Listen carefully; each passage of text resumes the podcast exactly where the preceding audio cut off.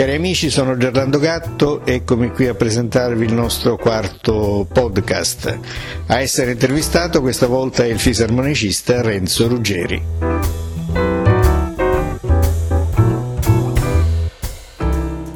Salve, io sono Renzo Ruggeri, un fisarmonicista jazz e saluto calorosamente tutti coloro che ascolteranno questa intervista.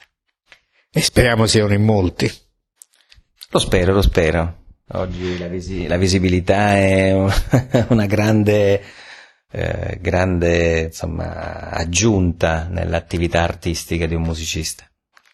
A proposito dell'attività artistica di Renzo Ruggeri, c'è un elemento che mi ha sempre sorpreso. Nonostante il periodo di grave crisi che attraversa il jazz, lui è uno di quei rari musicisti che trova spesso modo di esibirsi all'estero. E come mai questo accade? Ma accade perché io, eh, il mondo della fisarmonica eh, è un mondo mh, piccolo. Questo significa che ci si conosce eh, un po' in tutto il mondo, quindi io, fa- siccome faccio parte di, delle giurie internazionali, dei grossi eh, concorsi che si fanno ogni anno in diversi stati e automaticamente ho mm, la, la facilità nell'incontrare i principali esponenti della fisarmonica nei diversi stati. Questo quindi mi porta sia spesso a partecipare ai, ai festival che loro organizzano di fisarmonica o a, ad avere contatti con i direttori artistici di festival jazz delle loro appunto città.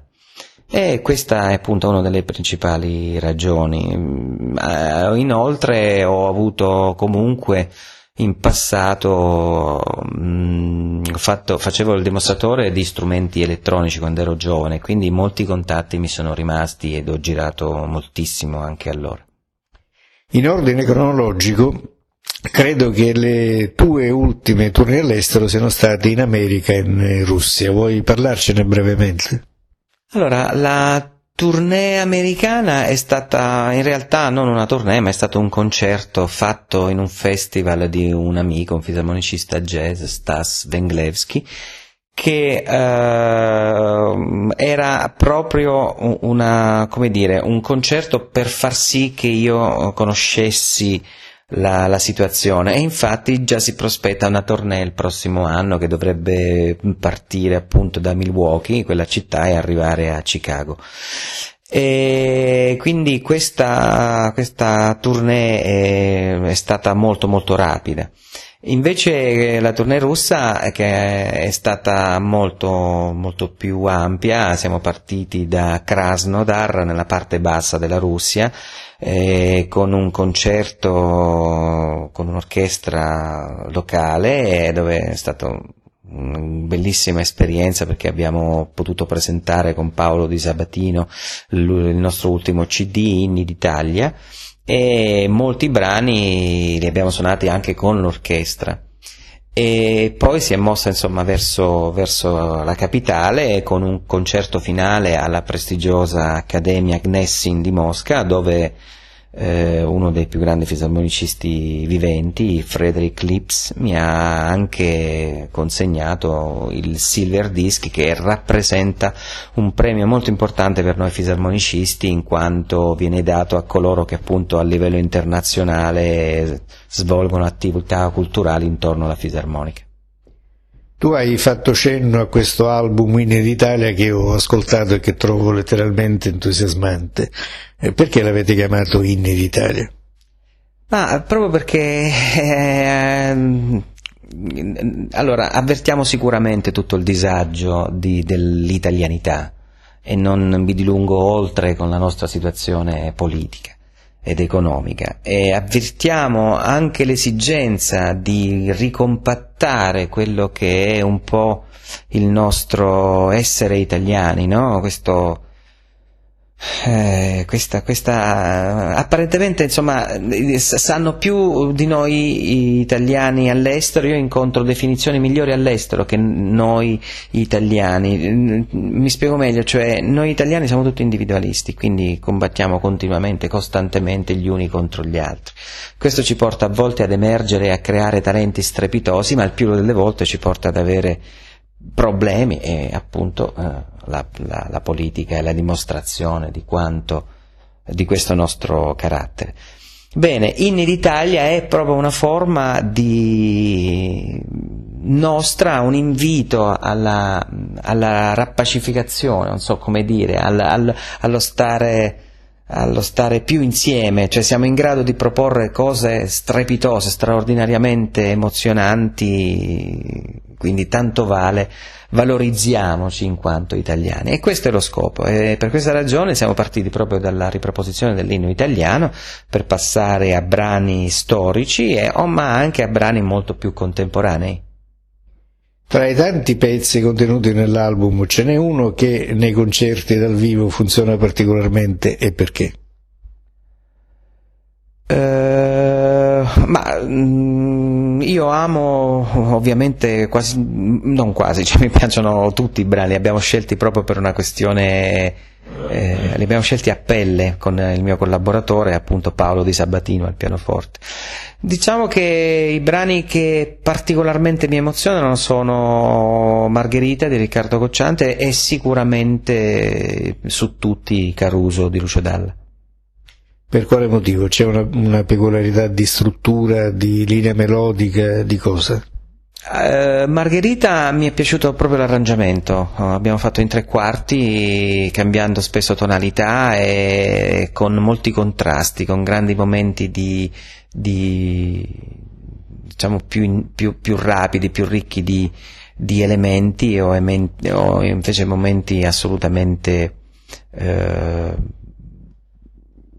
adesso non mi viene il termine, insomma vuoti, ecco, per dirla in poche parole. E invece Caruso abbiamo scelto un arrangiamento ricco proprio di, di, di, pause, quindi accordi lunghi e questo si adatta particolarmente al mio modo di suonare, eh, che mm, ah, io amo molto quando ho un, un, una base, un background non, non ricchissimo quindi quando il brano respira. Esattamente, ecco il termine che non, che non mi veniva. Tu, come dicevamo prima, eh, vai spesso all'estero, noti qualche eh, differenza sostanziale tra i vari pubblici?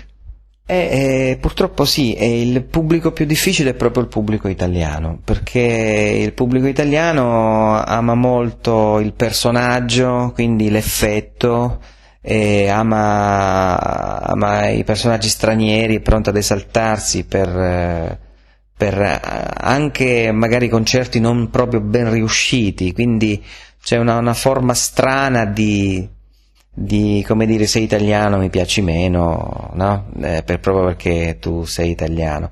E, mm, temo che il pubblico italiano non sia così veramente attento, come ad esempio mi è capitato di vedere eh, molto di più all'estero, però nel nord Europa se si ha delle, un po' più di freddezza nella, nel, nell'applaudire o nel, magari a, alla fine si alzano in piedi, però l'applauso è sempre molto contenuto. Invece il pubblico più bello uh, l'ho visto in in Russia è la giusta via di mezzo fra la sobrietà e l'emozione vera, pura e una serie di piccoli dettagli che gratificano moltissimo l'artista.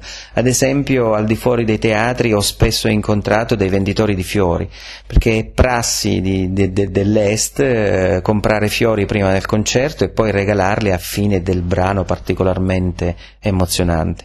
E un'altra caratteristica è che alla fine dei concerti vengono moltissimi, vengono nei camerini e ti dicono prima grazie e poi bravo. E questo ad esempio non avviene in America, eh, dove io non sono stato moltissime volte in America, però ho sempre notato che lì la spettacolarizzazione è legata anche al modo come, come si applaude, cioè è, si arriva quasi alla finzione, cioè sembra quasi che è, è, è, un po' tutto esagerato, quindi è, è necessario fare, fare, approcciare quel tipo di pubblico in modo diverso. Mm, però insomma il mio preferito è sicuramente, almeno per quella che è la mia esperienza, quello che ho trovato nella, nella Russia. Mi stai sostanzialmente dicendo cosa effettivamente non nuova, che probabilmente in Italia manca un tantino di preparazione musicale?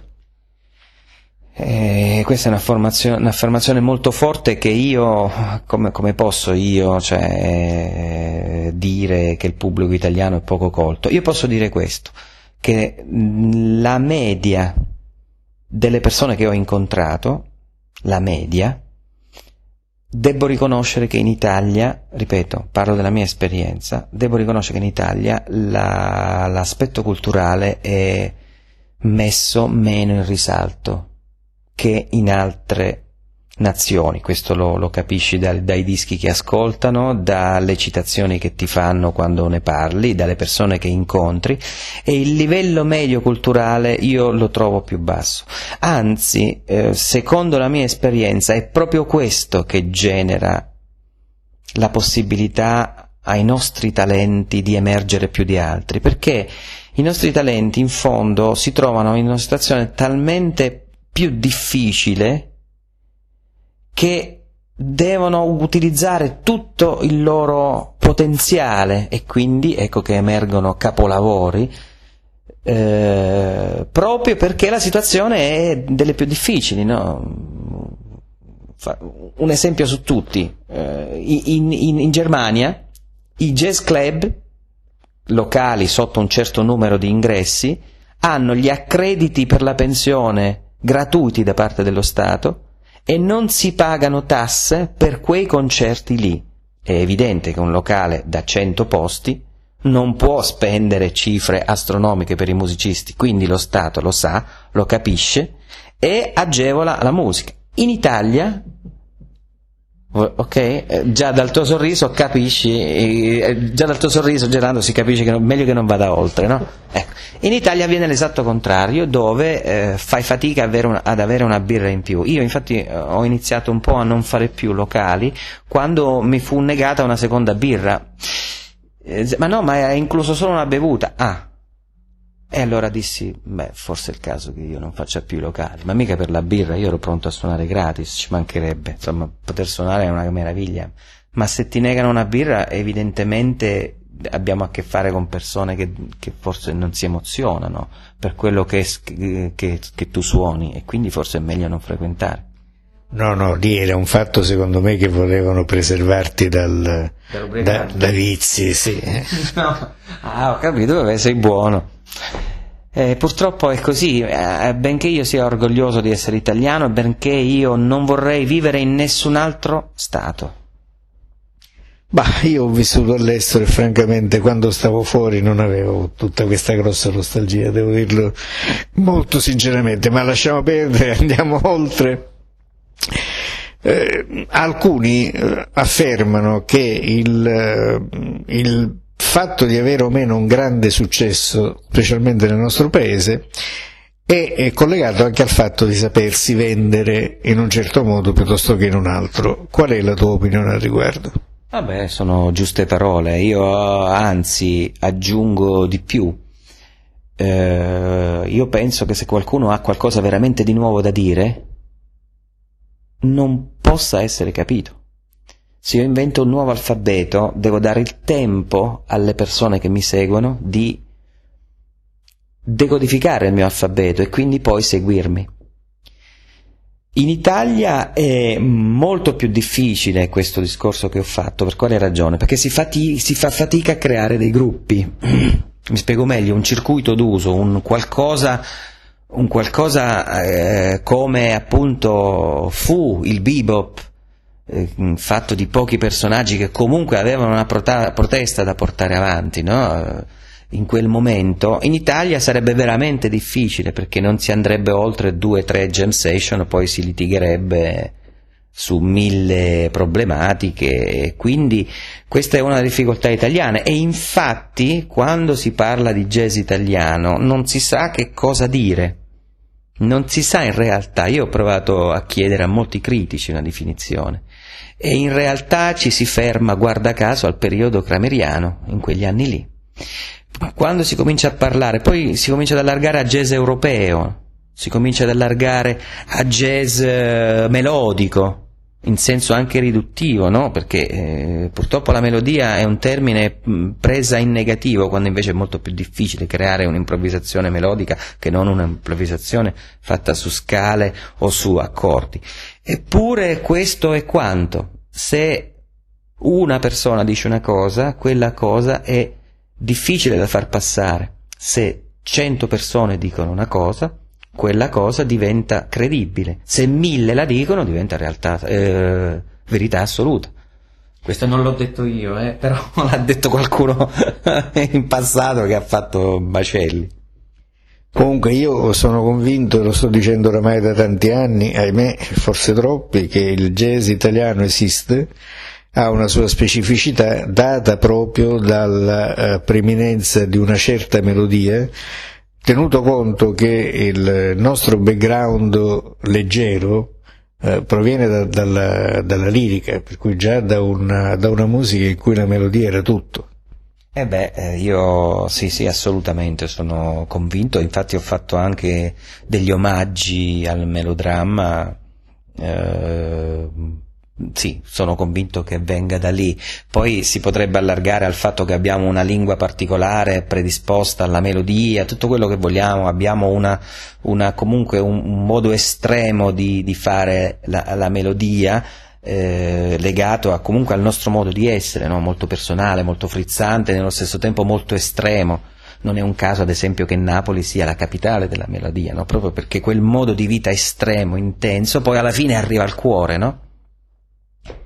Un'ultima domanda, anche perché sono già passati parecchi minuti e non vorrei annoiare i nostri ascoltatori.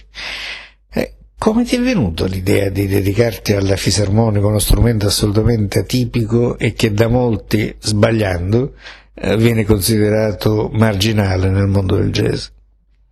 Eh beh, io in realtà, eh, allora, è stato il primo strumento che io abbia incontrato. E quindi comunque rimane nel cuore perché tu hai passato tante ore della tua vita eh, dietro questo strumento, quindi eh, poi que- questo strumento è particolare perché tu lo abbracci quando suoni e quindi questo ti porta a un qualcosa di affettivo che va oltre il, il, il semplice passare del tempo.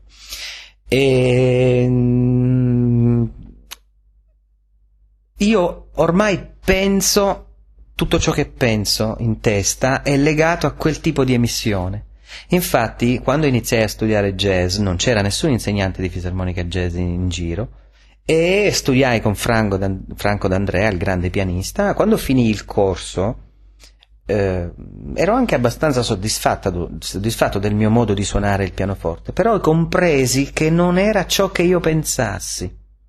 Cioè all'interno della mia, uh, della mia improvvisazione io avevo la necessità di un suono lungo, di un suono che avesse la possibilità di essere modificato a nota emessa, avevo bisogno di accenti, avevo bisogno di, di tutta una serie di cose che il pianoforte non, non, mi, non mi dava.